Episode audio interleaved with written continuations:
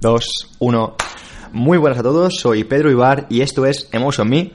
El capítulo de hoy vamos a seguir desarrollando el concepto de liderazgo que hicimos la última vez.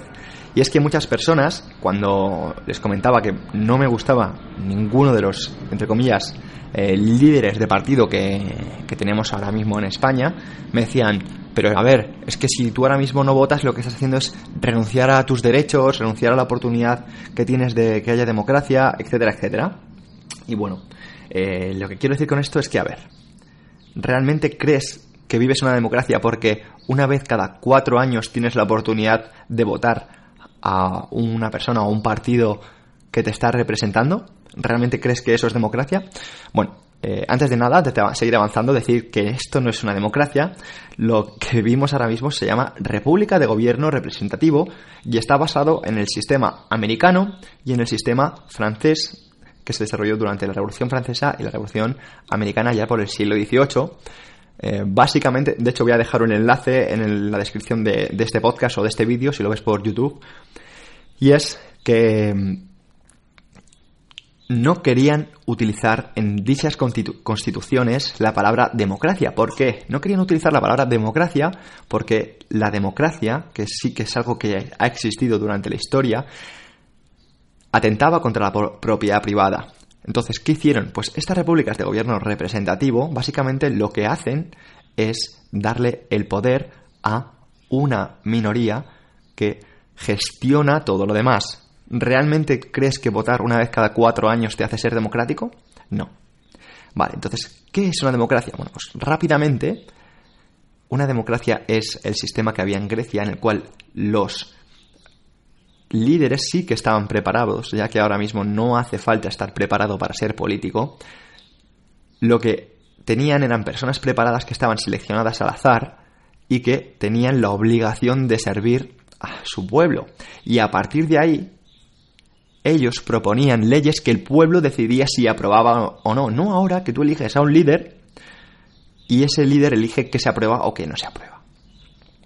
Y lo que queremos proponer desde aquí, desde Emotion es que teniendo los medios que tenemos hoy en día, medios como Internet, que podrían ser maravillosos a la hora de generar democracia, por ejemplo, ¿cuántas veces utilizas encuestas en redes sociales como Instagram, en la que votas A, B, C o D? Pues ahora mismo tendríamos la posibilidad de cada fin de semana o cada fin de mes votar leyes, referéndums, de una manera muchísimo más democrática que lo que tenemos ahora mismo. Porque ¿qué es lo que tenemos ahora mismo? Pues lo, que tenemos ahora mismo es el hecho de que como eh, no nos consideran preparados, pues lo que hacen es decidir ellos todo. ¿Por qué? Porque ahora mismo no consideran que la gente está preparada. Si la gente, si consideraran los políticos que la gente está preparada, seguramente dejarían que la gente votase, dejarían que hubiera una verdadera democracia. Pero ahora no es una democracia, es una república de gobierno representativo, que no es lo mismo.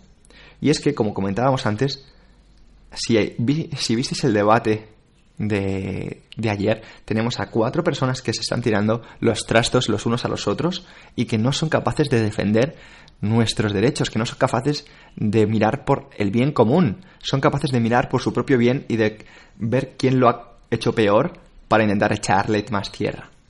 Y personalmente creo que ese no es el mejor camino para seguir. Yo entiendo que hace ya más de 100 años, cuando se decidió que, eh, por ejemplo, en países como España iban a tener democracia, gente como mi bisabuelo decidiera que fue una idea genial, ¿vale? El hecho de, de tener una democracia, porque no conocían nada mejor, no había posibilidades de tener los medios que tenemos ahora. Era gente analfabeta, gente que no tenía acceso a estudios, gente que ni siquiera evidentemente tenía acceso a Internet. Pero ahora que se supone que somos gente con más posibilidades, gente con más medios y con más conocimiento y con más evolución del ser humano y más conciencia, más empatía, por favor, vamos a seguir teniendo un sistema que está caduco, un sistema que estamos viendo que está corrupto.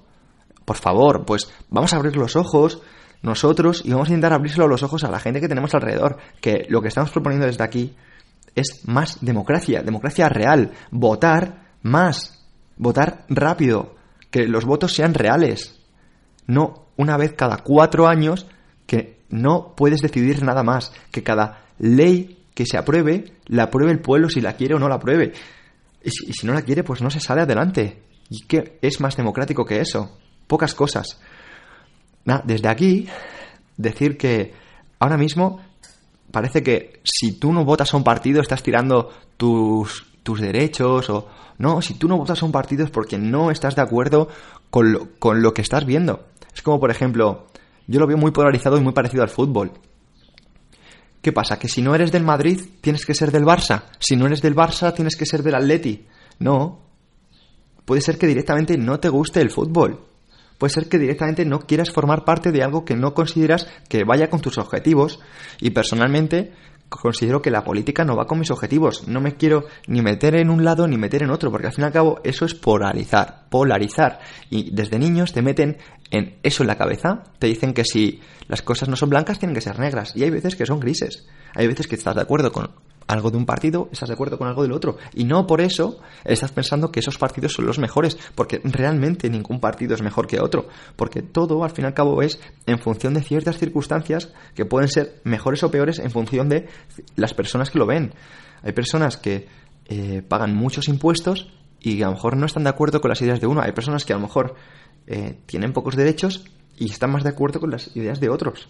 Y lo que quiero decir con esto es que es un problema que haya personas que quieran cortar las libertades de otras personas, cuando realmente si lo que queremos es un sistema democrático en el que todos tengamos la oportunidad de poner nuestros puntos de vista, por favor, pues vamos a sacarlo adelante. Que si, si, podemos sacar este sistema, ¿por qué vamos a seguir con un sistema de hace más de 100 años que decidieron personas que no tenían estudios, personas que no sabían leer y evidentemente personas que no tenían internet? ¿Por qué tenemos que seguir con un sistema anticuado? Básicamente porque te siguen tomando por tontos, nos siguen tomando por tontos, ¿vale? Vosotros, si por ejemplo trabajáis en un McDonald's y viniera gente con sobrepeso o con obesidad y con un problema y todos los días os pidieran hamburguesa, se la daríais porque es vuestro trabajo, se la daríais, pero pensaríais que esa persona que sigue yendo al McDonald's o al Burger King, me da igual, está, que es estúpida. ¿Por qué? Porque se sigue matando a sí misma. Pues personalmente yo pienso que las personas que siguen votando cuando les salen las cosas mal y siguen votando cuando les siguen saliendo las cosas mal y siguen votando, pues me parecen masocas, me parece el mismo ejemplo. ¿Por qué sigues maltratándote si sabes que no te va bien? ¿Por qué sigues votando si sabes que se están riendo de ti? Pues piénsalo. Vamos a intentar abrir los ojos, no solo nosotros, sino a más gente, a la más gente posible. Si estás de acuerdo con esto, me ayuda mucho que compartas, porque realmente son temas complicados, son temas polémicos. Recibo bastante crítica por compartir estas cosas. ¿Por qué? Porque hay personas a las que les estás tocando el bolsillo.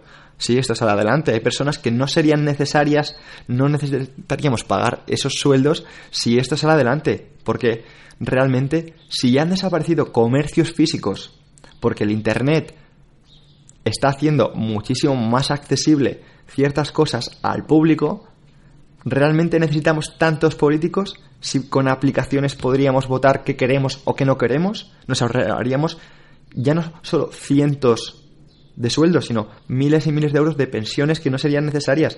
Pensiones que se van a seguir cobrando, hagas bien o no hagas bien tu trabajo. ¿Vosotros creéis que eso tiene sentido? No incentiva a nadie que un político haga las cosas bien o mienta y haga las cosas corrompiendo, vaya a cobrar un sueldo vitalicio. Para mí eso no tiene sentido. Ya sé que a lo mejor eh, muchos no me vais a tomar en serio este podcast porque a lo mejor estoy hablando desde el corazón y estoy hablando pues desde la emoción y a lo mejor un poco puede, puede que incluso me digan que está sesgado, pero de verdad que, que llevo muchísimo tiempo pensando en hablar de esto y valoraría mucho vuestra opinión y vuestra sincera opinión en cuanto a esto. Así que nada, muchísimas gracias a todos y nos vemos en el próximo.